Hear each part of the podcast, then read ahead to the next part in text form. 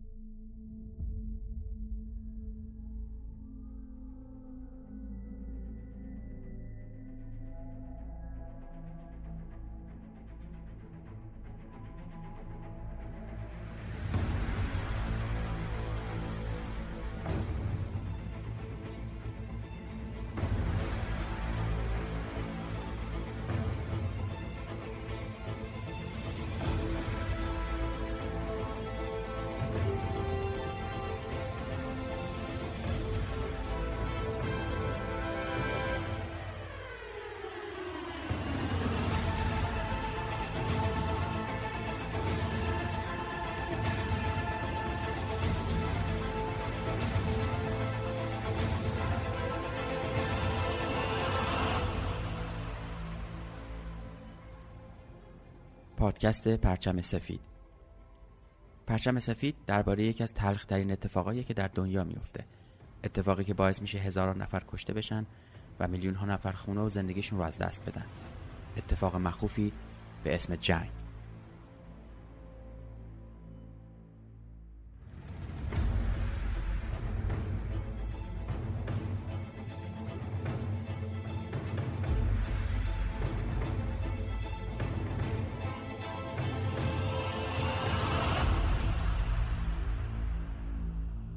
سلام من احسان طریقت هستم و این اپیزود 11 پادکست پرچم سفید هستش که در خرداد 98 میشنوید. توی اپیزودهای قبلی دیدیم که تهاجم ارتش آلمان به شوروی رسیده بود و نیروهای آلمانی همینطوری که در حال پیشروی در خاک شوروی بودن جاهای مختلف رو تصرف می‌کردن امروز می‌خوایم در مورد یکی از نبردها و مقاومتهای سنگین ارتش سرخ صحبت کنیم. یه کمی خط زمانیمون تغییر می‌کنه یه کمی میریم جلوتر از چیزی که در انتهای قسمت قبل بودیم و ادامه میدیم موضوع رو. امروز صحبت ما درباره جایی به اسم بندر سواستوپول هستش. انتهای این قسمت هم یه سری توضیحاتی دارم که اگه دوست داشتید می‌تونید اونا رو گوش بدید. پس بریم سراغ قسمت جدید و بندر سواستوپول اسم این قسمت هست دفاع سواستوپول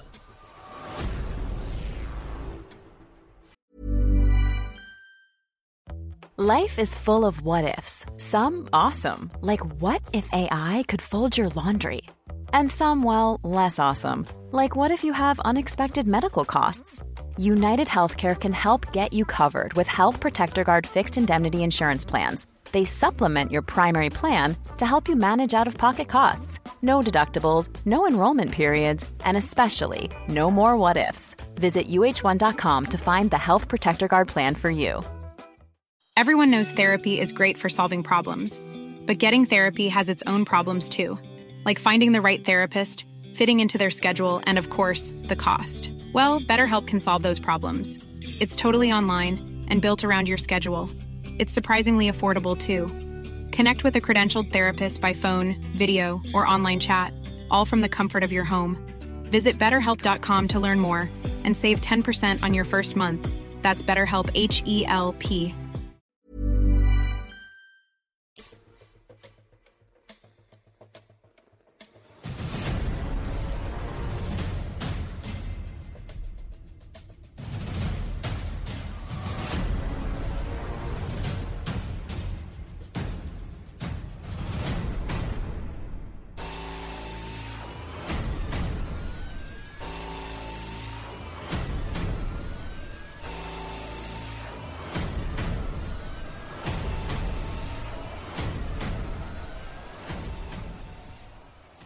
سیزده جولای شده. حمله هوایی شوروی با هواپیماهای دی خودش به شهر پلویست رومانی با بمباران سهمگینی شروع میشه و بعد از حمله برقاسا بلافاصله به پایگاه های خودشون برمیگردن. اونا بالاتر از ابرا پرواز می‌کردن و با تجهیزات اون موقع رهگیری هدف خیلی کار آسونی نبوده. اونا بمبای خودشون رو میریختن و اهدافی که مد نظرشون بود رو مورد اصابت قرار می‌دادن. دلیل حمله شوروی به رومانی این بود که رومانی منبع اصلی نفت برای هیتلر بود حالا تنها بعد از سه هفته از شروع حمله به شوروی خط حیاتی تولید انرژی برای آلمان ها تحت حمله شوروی قرار می گرفت. برای چند روز پالایشگاه های نفت رومانی در آتیش میسوختند و شعله هاشون از کیلومترها دورتر دیده می‌شد اما این حمله فقط یک بار انجام نشد و بارها و بارها نیروی هوایی شوروی این منطقه استراتژیک رو از طریق پایگاه هوایی کریمه بمباران می‌کرد. شبه جزیره کریمه در تهاجم آلمان ها زیاد مورد توجه قرار نگرفته بود و کم اهمیت تلقی می‌شد. اما حالا داشت باعث دردسرای عظیمی برای هیتلر و سربازاش می‌شد. توی 23 جولای هیتلر دستورالعمل شماره 33 خودش رو صادر کرد. این دستورالعمل اولویت های عملیاتی ارتش جنوب رو در اوکراین افزایش می‌داد. توی 12 آگوست پیشوا دستور داد که به کریمه حمله بشه و اونجا رو تصرف بکنن. دلیلش هم مشخص بود. کریمه به یکی از مهمترین و در این حال خطرناکترین منطقه ها برای مناطق نفتی رومانی تبدیل شده بود. حالا دیگه توجه هیتلر به جنوب بیشتر هم شده بود و سربازای آلمانی داشتن به سمت جنوب حرکت می‌کردن تا با سربازای شوروی مقابله بکنن. توی چند اپیزود قبلی دیدیم که هفته های اول نبرد برای شوروی و ارتش سرخ فاجعه بار بود. اما یه عاملی بود این وسط که هنوز اعتماد به نفس رو به نیروهای شوروی برمیگردوند و می‌تونستن بهش اتکا بکنن. این عامل چیزی نبود جز ناوگان نیروی دریایی سیاه شوروی.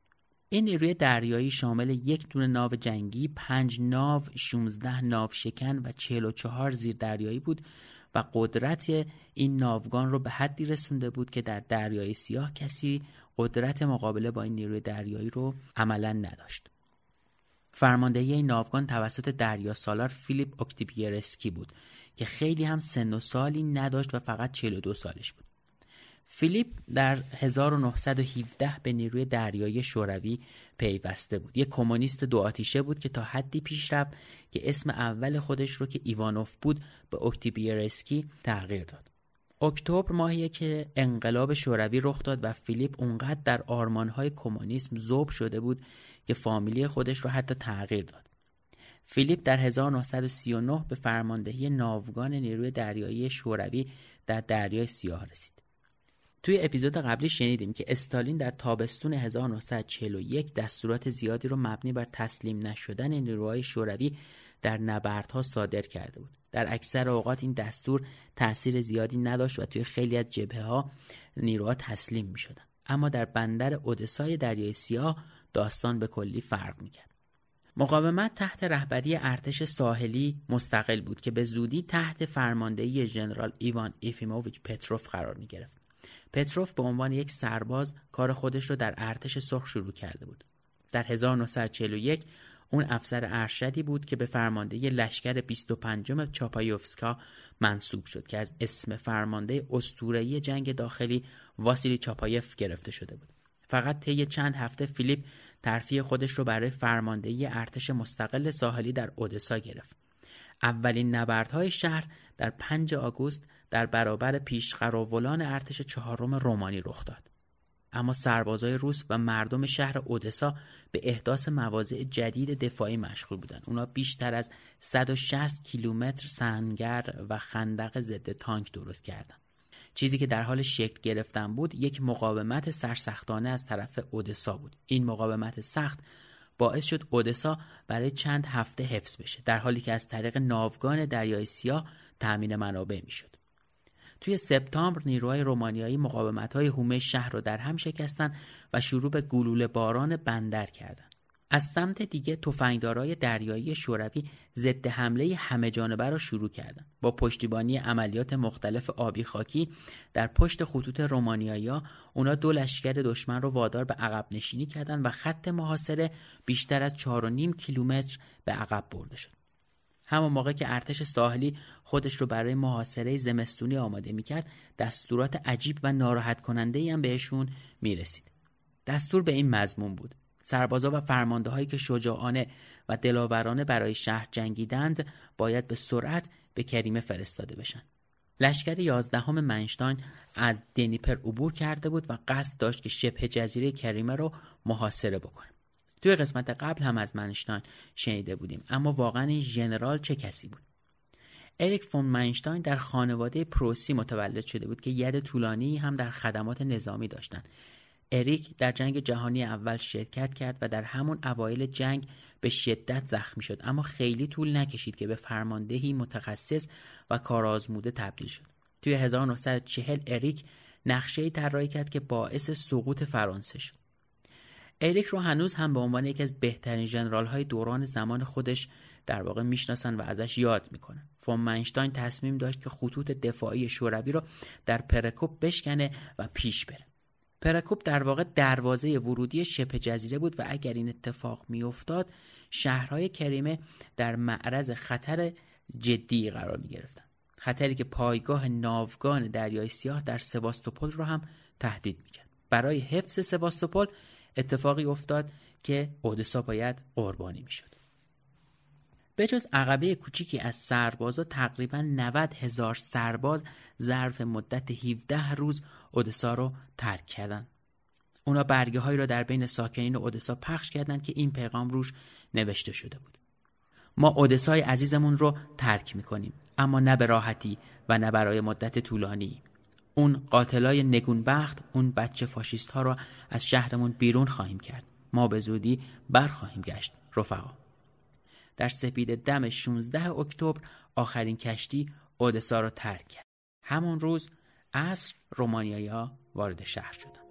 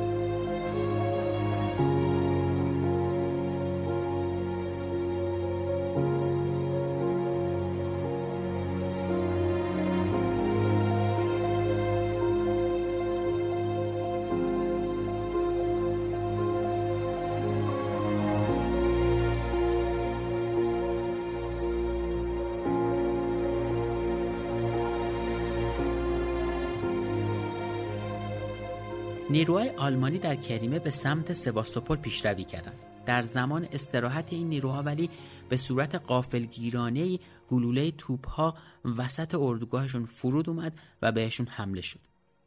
دهها خودرو آتش گرفتن و از بین رفتن و صدمات دیگه هم بهشون وارد شد. این حمله ها از سمت توپخانه عظیم شماره سی وارد شد. توپخانه ای که آلمانا اون رو به اسم ماکسیم گورکی یک صدا می زدن. توپخونه های شماره سی و سی و پنج پشتیبان های خوبی برای سواستوپول بودن. دونستن که این توپخونه و چند مشابه دیگرشون چطوری کار می‌کنن و چجوری بودن خیلی جالبه. توپخونه های شماره پشتیبان خوبی برای سواستوپول بودن. هر توپ دارای دو برجک بود. هر کدوم از این برجک ها دو سلاح بزرگ داشتن که در واقع برای نصب شدن روی ناو ساخته شده بودن. برد شلیک این توپخونه ها به 42 کیلومتر می رسید و به زمان خودش اسلحه عالی و در عین حال مخوف به حساب می اومد. ساخت سازه این توپخونه ها از 1912 شروع شد ولی به دلایل اقتصادی و سیاسی مختلف تا سال 1936 تکمیل شدنشون طول کشید. به شدت سازه جالبی بودن و مکانیزم پیشرفته براشون در نظر گرفته شده بود. بارگذاری گلوله ها و هدفگیری توسط موتورهای الکتریکی انجام می شد. یک راه آهن کوچیک هم در زیر سازه وظیفه جابجایی گلوله هایی که وزن هر کدومشون تقریبا به نیم تن می‌رسید رو به عهده داشتن برجک ها اگر بخوایم بررسی کنیم فقط چهل سانتی متر قطر زرهشون بود و در مجموع میشه گفت یک ابرسازه بودن حتی یک سازه بزرگ و مخوف حساب می‌شد. ولی تنها بخشی که از این توپخونه دیده می‌شد همین برجک ها بود که ظاهری شاید ساده داشتن ولی زیر زمین در خونه های زیرزمینی قرار گرفته بودند که در مجموع 130 متر طول و 50 متر از عرض در واقع این ابر اسلحه بود. این مجموعه شامل اسلحه خونه، انبار مهمات، ژنراتورهای الکتریکی و حتی خوابگاه و درمانگاه و آشپزخونه میشه.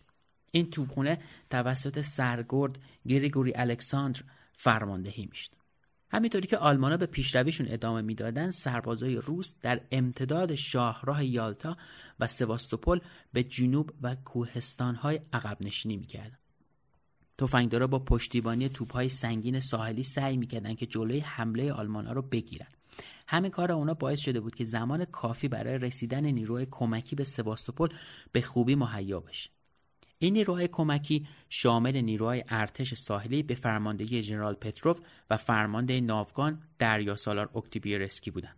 مواضع سواستوپول به چهار ناحیه تقسیم می‌شد. ناحیه اول بندر بالاکلاوت دومی شاهراه یالتا سومی خطوط شرقی و مرکزی و در آخر هم بخش چهارم جاده بود که باکچیسارای می اومد.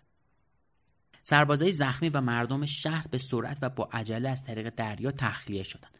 در 6 نوامبر کشتی آرمنیا اونجا رو به سمت قفقاز ترک کرد. تخلیه شهر بسیار با عجله و با آشفتگی همراه بود. به همین خاطر تعداد زیادی از مسافرین کشتی ها بدون اینکه هویتشون ثبت بشه سوار کشتی شدن.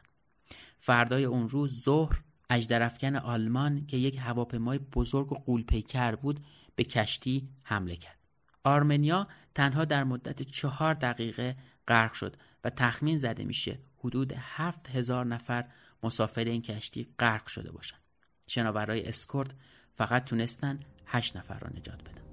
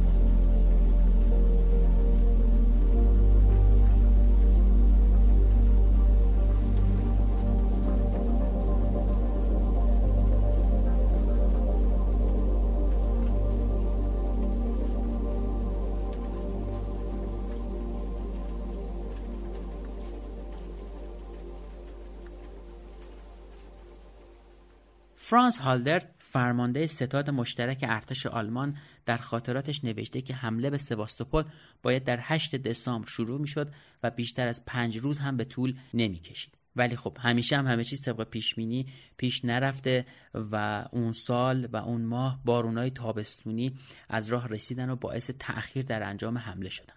فون منشتاین تصمیم گرفت حمله اصلی رو در لبه شمالی ساحل سواستوپول انجام بده. در نگاه اول شاهراه یالتا به نظر هدف مشخص تری می اومد. عراضی مسطح دو طرف جاده برای تانکهای آلمانی مناسب تر بود. به همین دلیل هم بود که روسها با عجله منطقه رو سنگربندی کردند. اما فون منشتان می‌دونست که اگر لبه شمالی رو تصرف بکنه توپخونه قدرتمندش می‌تونه بندر رو تحت حمله خودش قرار بده و به اصطلاح بکوبه. بدون رسیدن تدارکات بیشتر از طریق دریا شهر هم خیلی زود تسلیم می‌شد با درک اینکه سواستوپل نمی‌تونه به تنهایی مقاومت بکنه روزها نقشه ای را برای پیاده کردن نیروها در کرچ در لبه شرقی کریمه و در فیودوسیا کشیدن. ورود نیروها به رهبری تیپ ویژه 79 تفنگدارای دریایی انجام شد وظیفه اونا تصرف بندرها بود تا سربازا بتونن به راحتی وارد بشن. دو روز قبل از پیاده شدن سربازا یعنی 17 سپتامبر آلمانا حمله وحشتناکی رو به سواستوپل داشتن. اونا به سرعت در حال پیشروی بودن. فرماندهی استافکا پیام اضطراری دریافت کرد به این مضمون که به سرعت باید حملات بیشتری صورت بگیرد. پایگاه سواستوپل نمی‌تواند بیشتر از سه روز ایستادگی کند. به این ترتیب باید به سرعت اقدامات فوری صورت می‌گرفت. تیپ 79 فورا سوار بر ناوهاشون شدن و به سمت سواستوپل حرکت کردند بریم حالا خود سواستوپل در سواستوپل ناوها توی شیفت های 20 ساعته مشغول حمله به مواضع آلمان ها در بندر بودند و اونا را با شدیدترین حمله ها می زدن. این حمله تا جایی ادامه پیدا کرد که آلمان ها بالاخره در دژ استالین متوقف شد.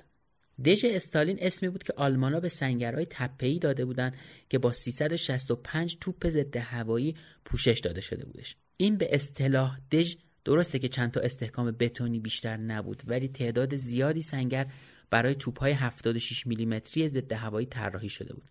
هر جایی در سواستوپل این استحکامات دیده می‌شد آلمانا به همین اسم صداش می‌کردن. بعضی از این سنگرها به دوره جنگ کریمه در دهه 1850 هم برمیگشت و قدیمی بودن. گریگوری زمکوفسکی در دژ استالین بود که این جمله رو گفت. گروهی از ملوانان آماده دفاع از توپخانه شدند. من هم داوطلب شدم. ما با سربازای آلمانی درست جلوی توپخانه درگیر شدیم. جنگی تن به تن لای سیمخاردارها شکل گرفت. وحشتناک بود. اکثر افرادمون کشته شدن. شاید به نظر بیاد که روزها برنامه ای نداشتن برای دفاع از شهرشون ولی واقعا نمیشه گفت که این طرز فکر درسته یا نه. به هر حال هرچی که بود این قربانی دادنها و مقاومت کردنها داشت برای تجهیز خط اصلی دفاعی زمان می‌خرید. اما به هر حال کاری بود که از دستشون برمی اومد تو اون زمان و در حال انجامش بودن. اما به هر حال آلمانا هم می‌تونستن هر لحظه به لبه شمالی نزدیک بشن و بهش برسن. برای همین موضوع هم بود که باید نیروهای دفاعی و کمکی به کرچ می‌رسیدن که این اتفاق توی 26 دسامبر رخ داد. اما کاری که این نیروهای کمکی از دستشون برآمد این بود که چند تا سنگر کوچیک رو تونستن بازسازی و پاکسازی بکنن. اما اتفاق اصلی چهار روز بعد افتاد. زیردریایی روس رهیاب های شناوری رو در مسیر خاصی کار گذاشت. بعد لامپ های مسیریاب ها رو روشن کردن تا بتونن نیروهای دشمن رو به سمت مکان خاصی هدایت بکنن. خیلی زود یه دسته از نیروهای آلمانی وارد این مسیر شدن. اونا با دیدن نور دچار اشتباه شدن. پشت سر این نیروها بقیه هم وارد کارزار شدن. اما یک مانع مهم دیگه ای هم بود که ممکن بود کار رو سخت بکنه. مانعی که با حصار ورودی بندر رو مسدود کرده بود. حصار فیودوسیا مانعی شناور از جنس الوار بود. زیردریای روس این مانع رو تنها چند شب قبل شناسایی کرده بود و راهی جز منفجر کردنش با قایق وجود نداشت. ولی مشکلی هم از طرف دیگه به وجود اومد. مشکل این بود که فرمانده ناوی که برای این کار به اونجا اعزام شد خودش رو باخته بود و نتونست حصار رو منفجر بکنه. بعد از دو ساعت انتظار کشیدن بدون هماهنگی عقب نشینی کرد. میشه حد زد که چه اتفاقی براش افتاد. این حرکت فرمانده ناو قصور در انجام وظیفه بود و بعدها باعث دستگیری و تیربارونش شد. با این حرکتی که انجام شد کل عملیات روزها به خطر میافتاد. اما یه اتفاق عجیب و شاید معجزه آسا هم در ادامه دوباره رخ داد. این اتفاق چیزی نبود جز پیدا شدن یک رخنه در این حصار که معلوم نبود چرا و به چه دلیلی اونجا ایجاد شده بود. از همین رخنه اولین شناورهای روس به خلیج وارد شدند علامت فرستاده شد و دسته نیروهای روس به سمت ساحل سرازیر شدند فرمانده آلمانا فون اسپونک فکر کرده بود که نیروهاش در معرض قیچی شدن قرار می‌گیرند و دستور عقب نشینی صادر کرد. همین موضوع باعث شد که آلمان ها شبه جزیره کرچ رو ترک بکنند به خاطر این تصمیم اسپونک که صاحب مدال صلیب شوالیه بود محاکمه و تیربارون شد. خیلی زود فون منشتاین مجبور شد تهاجمش به سواستوپل رو متوقف و حتی عقب نشینی بکنه. منشتاین این لحظه از خاطراتش رو اینطوری بیان می‌کنه. کاملا روشن بود که باید نیروها رو از سواستوپول به مناطق کم خطرتر منتقل کرد. هر تأخیری باعث ایجاد فاجعه می‌شد. اما این عقب نشینی خیلی طول نکشید و 18 ژانویه ارتش 11 فون منشتاین فیدوسیا رو پس گرفت. روسها به سوی خط دفاعی جدیدی در تنگه آکانای عقب نشینی کردند. از دست دادن فیدوسیا باعث شد تا فرماندهی استافکا نمایندهش رو به کریمه بفرسته. کسی که اونها انتخاب کردن کمیساریای ارتش لو مکلس بود. برای اینجور کارها استافکا معمولا افسر ارشد میفرستاد اما داستان مکلس متفاوت بود. اون یه فرد صرفا سیاسی بود و نه نظامی. بولشویکی متعصب بدون هیچ تخصص نظامی. همین انتخاب و حضور مکلس باعث شد که روحیه فرمانده اون منطقه ژنرال کوزلوف تضعیف بشه و در روزهای حساس پیش روش خطر هرج و مرج هم ممکن بود به وجود بیاد. از طرف دیگه جنگ فقط روی زمین یا دریا در جریان نبود. نبرد هوایی اون هم بالای دریای سیاه جریان داشت. بر فراز دریای سیاه نه اجدرفکن آلمان حملهشون رو شروع کردن. کشتی ترابری اسوانتی که مدع حرکتش سواستوپول بود داشت نزدیک می‌شد. کشتی که حامل سربازای زخمی و پناهجوها بود. هواپیماها شش اجدر را در آب رها کردند ولی فرمانده کشتی تونست تعدادشون رو رد بکنه ولی در نهایت نتونست از همشون فرار بکنه. در 1941 در دریای سیاه آلمانا 23 کشتی روس رو غرق کردند و به 26 کشتی دیگه آسیب جدی زدن همین آمار نشون میده که حمله های هوایی آلمان ها خیلی مرگبار بوده و تعداد زیادی کشته و مجروح به جا گذاشته.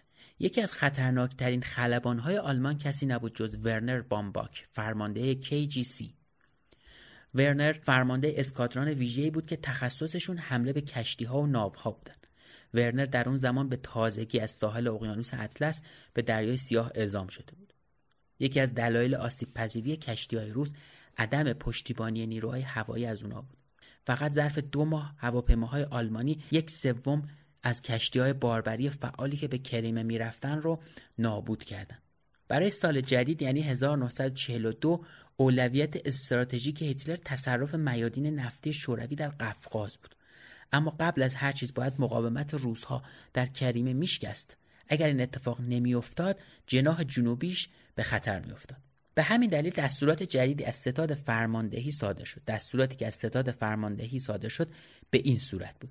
هدف اصلی ارتش جنوب بازپسگیری شبه جزیره کرچ و گرفتن سواستوپول است تا نیروها برای پیشروی های عظیمتر آماده شوند. برای اجرای این کار فون منشتاین با لشکر تازه تأسیس 22 پنزر تقویت شد. از طرف دیگه حمایت یگان هشتم هوایی هم اونا رو پشتیبانی می‌کرد که فرماندهیش با ولفرام وامبریک هوفن بود. واحدی که ولفرام فرماندهیش رو به عهده داشت بهترین واحد نیروی هوایی آلمان شناخته شده بود. اسم این تهاجم آلمان عملیات شکار عظیم بود. همزمان در شبه جزیره کرچ هم نیروهای روس در حال حفر خط دفاعی دوم و سومشون بودن. فرمانده ارتش 44 دستور داده بود تا مواضع دفاعی گسترده تری ساخته بشه.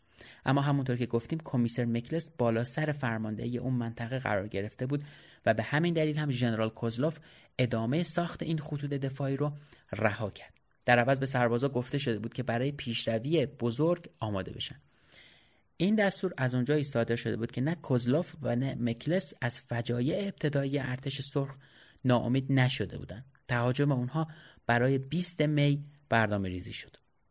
درست در همین زمان خلبان کرواسیایی ارتش آلمان هواپیماش دچار نقص فنی میشه و به اسارت نیروهای روس در میاد.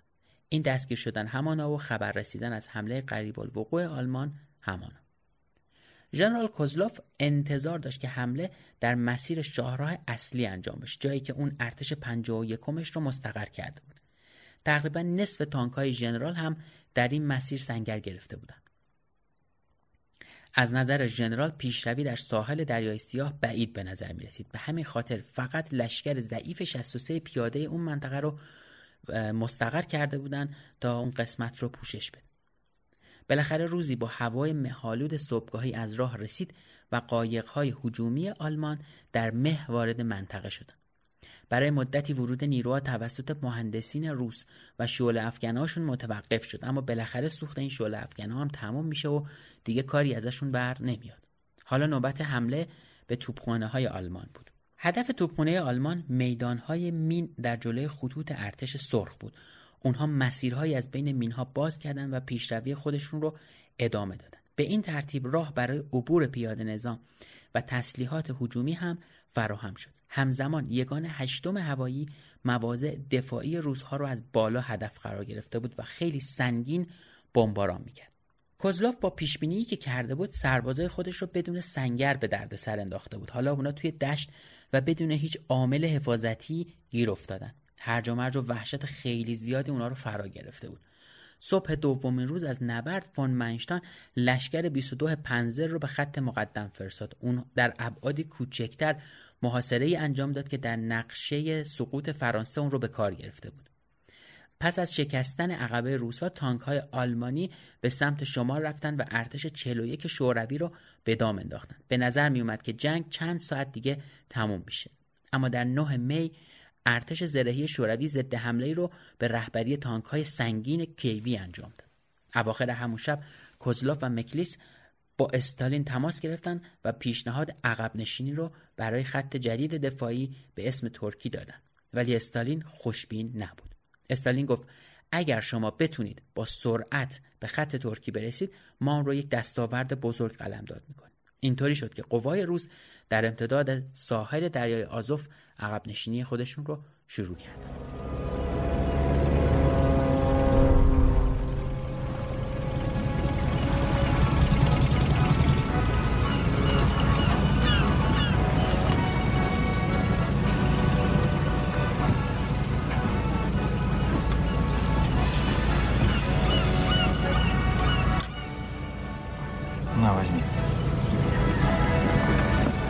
Ешь.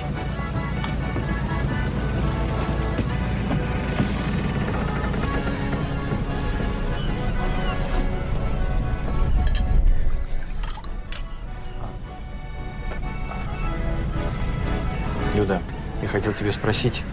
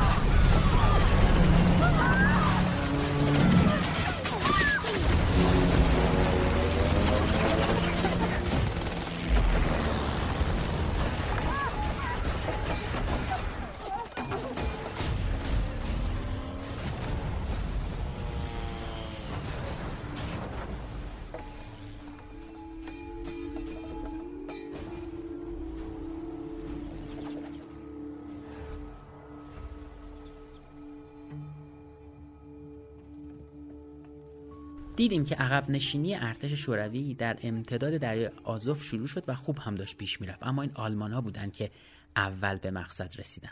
اونا مسیر عقب نشینی ستونهای روس رو دنبال کردن و تقریبا کسی هم متوجه حضورشون نشد. به این دلیل که اونا در امتداد قباری که از حرکت ارتش شوروی به وجود اومده بود حرکت می‌کردن و یه جورایی استتار کرده بودن.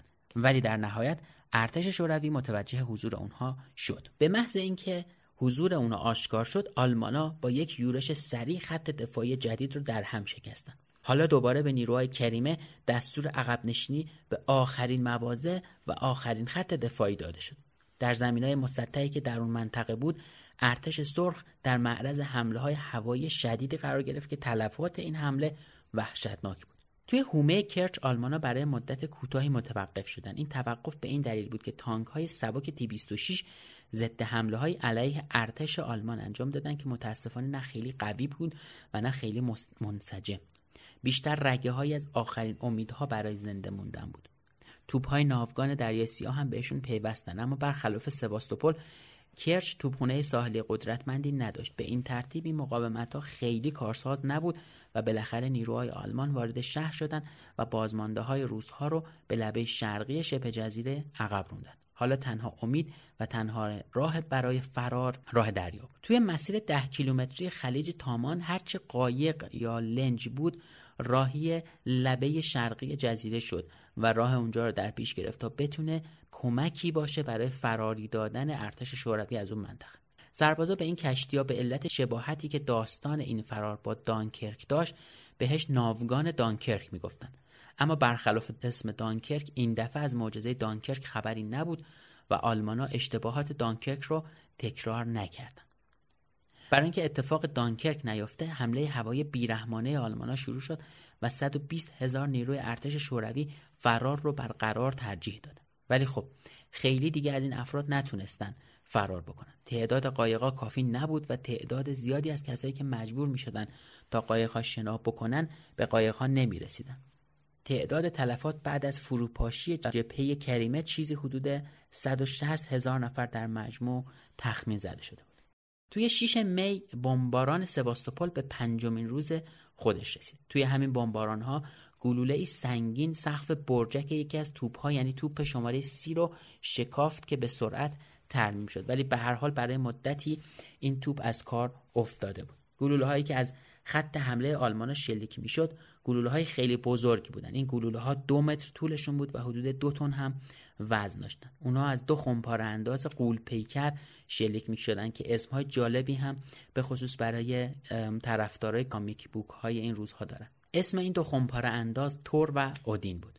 این خمپاره اندازهای قول پیکر که 600 میلیمتری بودن برای گرفتن خط ماژینو فرانسه ساخته شده بودند و حالا در سواستوپول به خدمت گرفته می شدن. گلوله های این توپ ها اونقدر قدرتمند بود که می‌تونستن 3.5 متر بتون یا ورقای فولادی با قطر 45 سانتی متر رو بشکافن. راه انداختن این توپ ها اما خیلی زمانگیر نبود و فقط 10 دقیقه طول می‌کشید. اما توپ هایی که به سواستوپول رسیده بودند و آلمانا آورده بودن خیلی بزرگتر از چیزی بود که دربارهشون الان صحبت کردیم. توپ ریلی دورا کالیبر 800 میلیمتری داشت و بزرگترین توپی بود که اون زمان مورد استفاده قرار گرفته بود. توپ دورا توسط گردان 500 نفره توپخونه استفاده می شد که شامل واحدهای انتقال، توپچی، استتار و آشپزخونه می شدن. این توپ اونقدر بزرگ و پیچیده بود که برای آماده به شلیک شدنش باید هزار مهندس و 1500 کارگر کار می‌کردن تا این اتفاق بیفته. این توپ باید قبل از شلیک شدن منتاج می‌شد و آماده سازی و منتاجش چیزی حدود 6 هفته زمان می برد. دورا در زمان محاصره 48 گلوله فقط شلیک کرد که گزارش اصابت یک گلوله خبر از انهدام یک انبار مهمات توی عمق 27 متری زمین رو می‌داد. دورا 13 روز فعالیت کرد و در واقع سواستوپول و مناطق افرادش رو کوبید و بعد برای نبرد استالینگراد هم جداش کردنش و به مأموریت جد... در واقع جدیدی فرستادنش.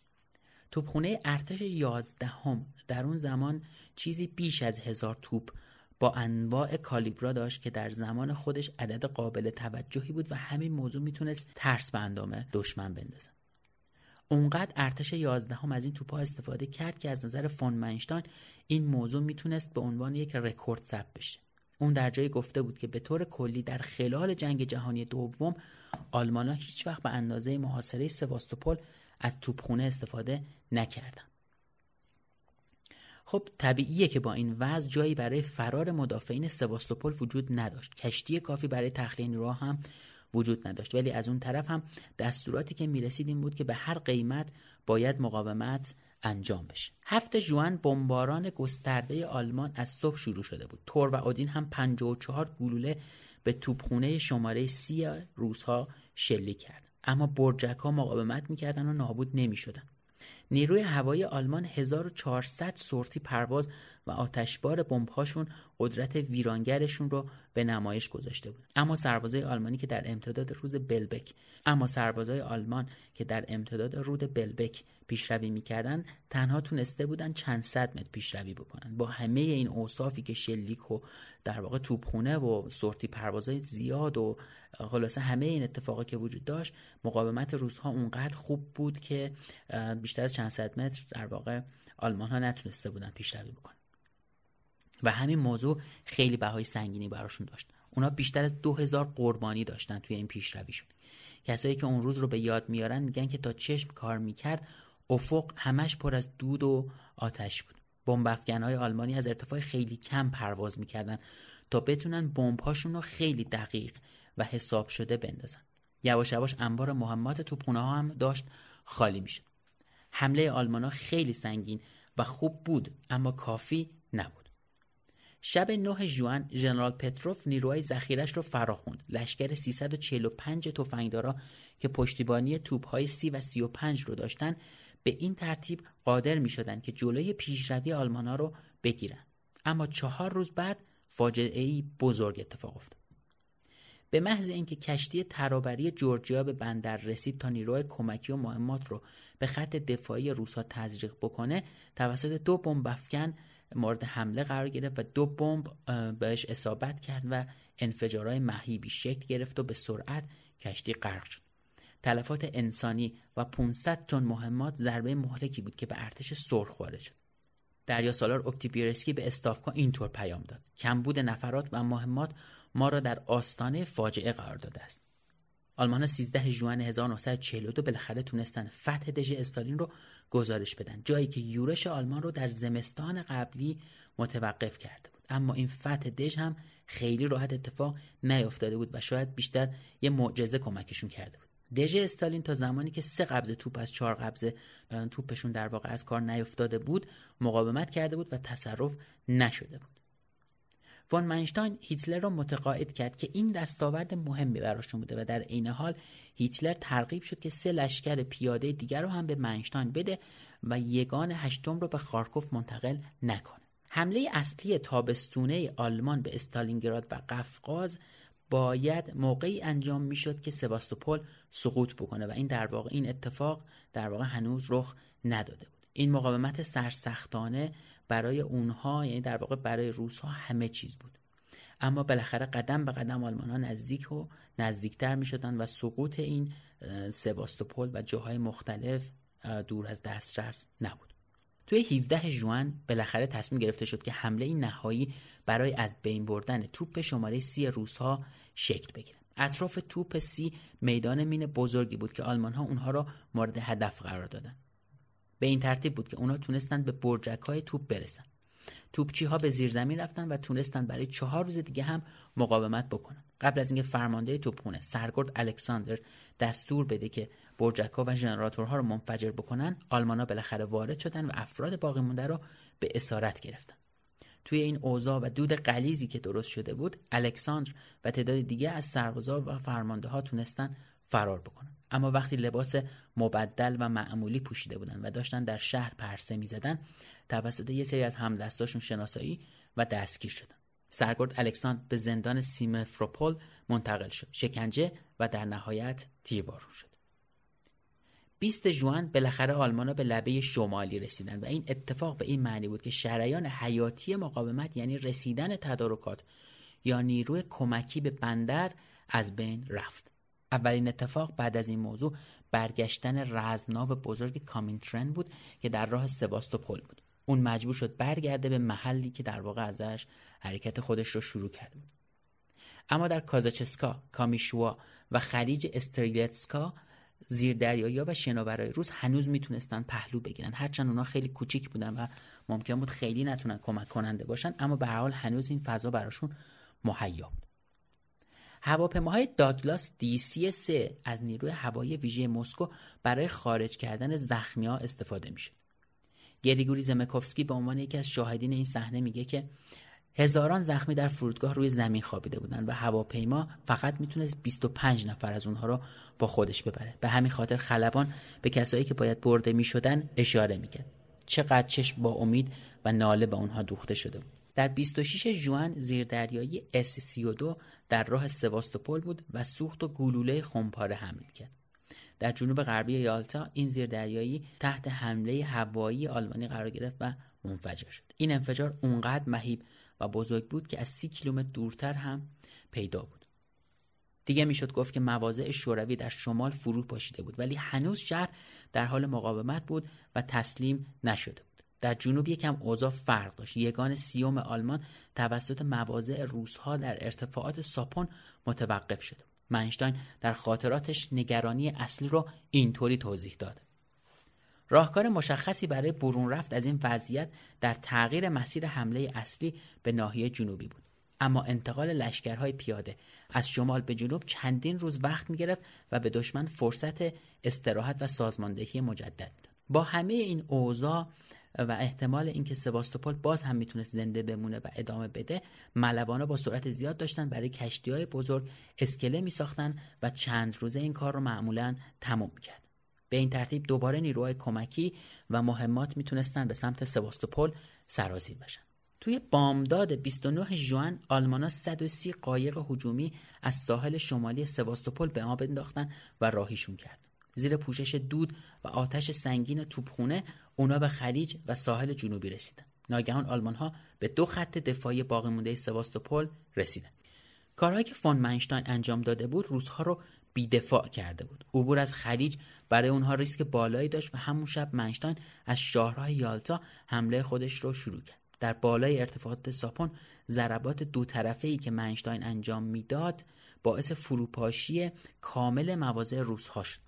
واحدهای باقی مونده روسا شروع کردن به دفاع و مقابله ولی در نهایت چاره ای جز تسلیم به علت کمبود مهمات براشون پیش نیامد سقوط سواستوپول از همیشه نزدیکتر بود و می‌شد حد زد که خیلی زود سواستوپول سقوط خواهد کرد. در نهایت سواستوپول سقوط می‌کنه و به دست نیروهای آلمان میفته بعد از تصرف آلمان ها شروع می‌کنن به پاکسازی شهر از نیروهای روس. استالین دستور داد افراد مهم با هواپیما از اون منطقه خارج بشن. عصر همون روز دریا سالار اکتیپیرسکی به همراه 232 نفر دیگه محل رو به مقصد قفقاز ترک کردند. تعداد زیادی از افسرهای ارتش هم تصمیم داشتن که با استفاده از نیروی دریایی فرار کنند و خب میشه حد زد که بقیه که مجبور به موندن بودن چه حال روزی پیدا می‌کردن. منظره حضور اونها پشت خطی که سربازا برای جلوگیری از حمله اونها درست کرده بودن شبیه به شورش بود و تنش بالایی داشت. بالاخره تیراندازی شد و یکی از تیرها باعث جراحت افسر دریایی پشت سر ژنرال پتروف شد و با این آشوبها امنیت زیردریایی به خطر افتاد. همون شب برای تامین امنیت زیردریایی به نوروسیسک برده شد. در لبه شرقی دریای سیاه بعضی فرمانده ها انتخاب کردن کنار سربازاشون بمونن. رئیس ستاد کوبیالیوک از گارد ساحلی اعلام کرد که در کنار یگانش باقی میمونه و همونجا میمیره. کلونل میخائلوف صندلیش رو در آخرین هواپیما رها کرد و برگشت پیش سربازاش و در نهایت در حومه سواستوپول هنگام دفاع از این شهر کشته شد خیلی دیگه هم همین کار رو کردن و در نهایت کشته شدن یا به اسارت گرفته شدن. ولی در کنار همرزماشون موندن و اونا رو بزدلانه ترک نکردن. اما کسایی که باقی گذاشته شده بودن احساس کردند که بهشون خیانت شده و فنا شدن اونا اهمیتی نداره. از بین 80 هزار نفری که خیلی زخمی بودن حالا باید با مرد یا رفتارهای وحشیانه آلمان ها یکی رو انتخاب می‌کردن و باهاش روبرو می‌شدن اما در این بین تعدادی هم خودشون رو نباختن و شروع کردن با الوار یا هر چیز دیگه ای که دم دست داشتن قایق درست کردن. یه تعدادی هم تیوب و چیزهای دیگه از بارکشه و قایقهای غرق شده باقی مونده بود که می‌شد باهاشون شناور ساخت. تعداد زیادی از این شناورها ساخته شد و به آب انداخته شد. ولی خب تعداد زیادیشون با شلیک و آتش آلمان ها غرق شدن. اونهایی که باقی مونده بودن تونستن با چند ساعت پارو زدن به لنج هایی که به سمت سواستوپول آزم بودن روبرو بشن و به سمت ساحل حرکت کنن. ولی هرچی به ساحل نزدیکتر می شدن شدت آتش حمله ها بیشتر می‌شد و کار به جایی رسید که از یه حدی بیشتر نمی‌تونستن جلو برن. چند ساعت بعد و در سپید دم لنچ ها یک شناور دیگر رو هم پیدا کردن و افراد اون رو نجات دادن و به سمت نوروسیسک حرکت دادن. تعداد این افراد نجات پیدا کرده دوازده نفر بود. جالبه بدونید که دو سال بعد در عملیات آزادسازی سواستوپول همین افرادی که نجات پیدا کرده بودند به عنوان پیروز و فاتح به سواستوپول برگشتن. می 1944 این آلمان ها بودند که ناامیدانه شناور می ساختن و به آب مینداختند و فرار می کردن. ارتش سرخ به عنوان ارتش مجازاتگر برگشت و متجاوزین رو به سزای اعمالشون رسوند و انتقام خونینی رو از شکست 1942 خودش گرفت.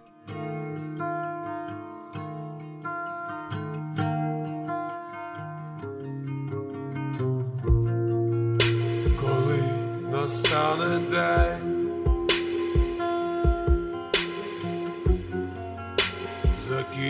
życia wina.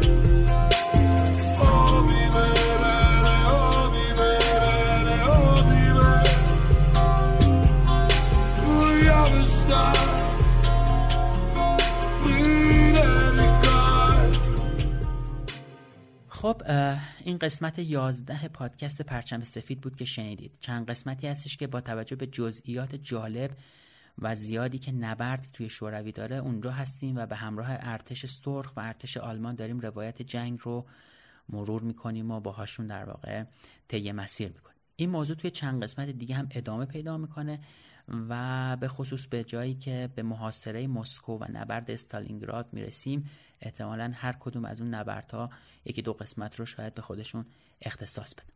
اما قسمت بعدی رو می‌خوام معرفی بکنم و بگم که راجع به چی می‌خوایم صحبت بکنیم. یه کمی می‌خوایم از خط زمانی نبرد شوروی فاصله بگیریم و چند هزار کیلومتر بریم دورتر جایی که جنگ جهانی دوم تازه برای آمریکا شروع میشه. میریم بندر پر هاربر و حمله ژاپن به این بندر رو مرور می‌کنیم. پس قسمت بعدی در واقع حمله ژاپن به بندر پر هاربر هستش. می‌خوام ازتون تشکر کنم بابت کامنتاتون که خیلی کامنت های خوب و جذابی و این چند وقته که فاصله افتاد بین قسمت ده و یازده تعداد زیادی دایرکت هم داشتم که توی اینستاگرام. حالا میپرسیدن که آیا مثلا این پادکست رها شده یا نه.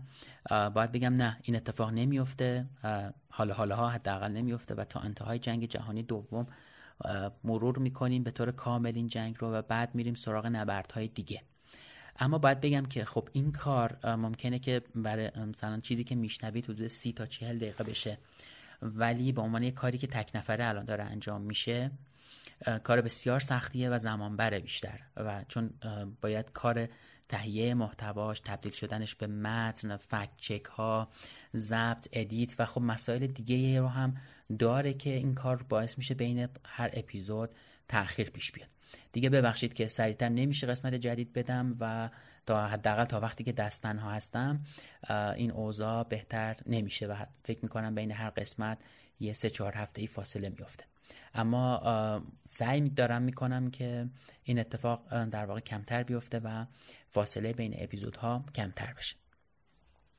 یه سری کامنت دیگه هم در مورد جزئیات بود و حالا دایرکت و کامنت که بعضیا می‌گفتن جزئیات زیاد شده و گوش کردن سخت شده. اگه دقت کرده باشید من تقریبا توی هر قسمت دارم در مورد یک نبرد خاص در واقع از تصرف یک منطقه خاص صحبت می‌کنیم و طبیعتا جزئیاتش زیاده و خودم همین موضوع رو می‌دونم. در مورد کلیات خب جاهای مختلف خیلی راحت تر میشه خوند زمان کمتری هم ازتون می‌گیره و خیلی های دیگه هم در موردش صحبت کردن. اما کاری که ما داریم می‌کنیم این هستش که مستندهای مختلفی رو می‌بینیم راجبه هر جنگ و ازش استخراج می‌کنیم و آماده می‌کنیم محتوا رو برای اینکه خدمت شما ارائه بشه. من در مورد جزئیات می‌خوام ازتون خواهش کنم که این در واقع طولانی شدن یا این سخت شدن رو از من بپذیرید و اجازه بدید که در مورد جزئیات کاملتر صحبت کنیم و طولانی, طولانی تر شدن قسمت ها رو هم ناچارن با عذر تقصیر از من قبول بکنید. ترجیح میدم که جزئیات بیشتری رو راجع به هر جنگ یا هر نبرد صحبت بکنیم و راجبش بیشتر بدونیم. این اپیزود رو هم دوست خوبم حمیدرضا فریعقوبی کمک کرد در ادیتش و زحمتی زیادی کشید که ازش ممنونم. به هر حال به دادمون رسید برای دیگه ادیت کردن و اینا و امیدوارم که مورد پسندتون واقع شده باشه. چیزی که شنیدید قسمت 11 پادکست پرچم سفید بود که در خورداد منتشر شد. پادکست پرچم سفید پادکستی درباره یکی از سیاه ترین اتفاقاتی هستش که در تاریخ بشر رخ داده و میلیون ها کشته، زخمی و آواره به جا گذاشته. موضوعی به نام جنگ.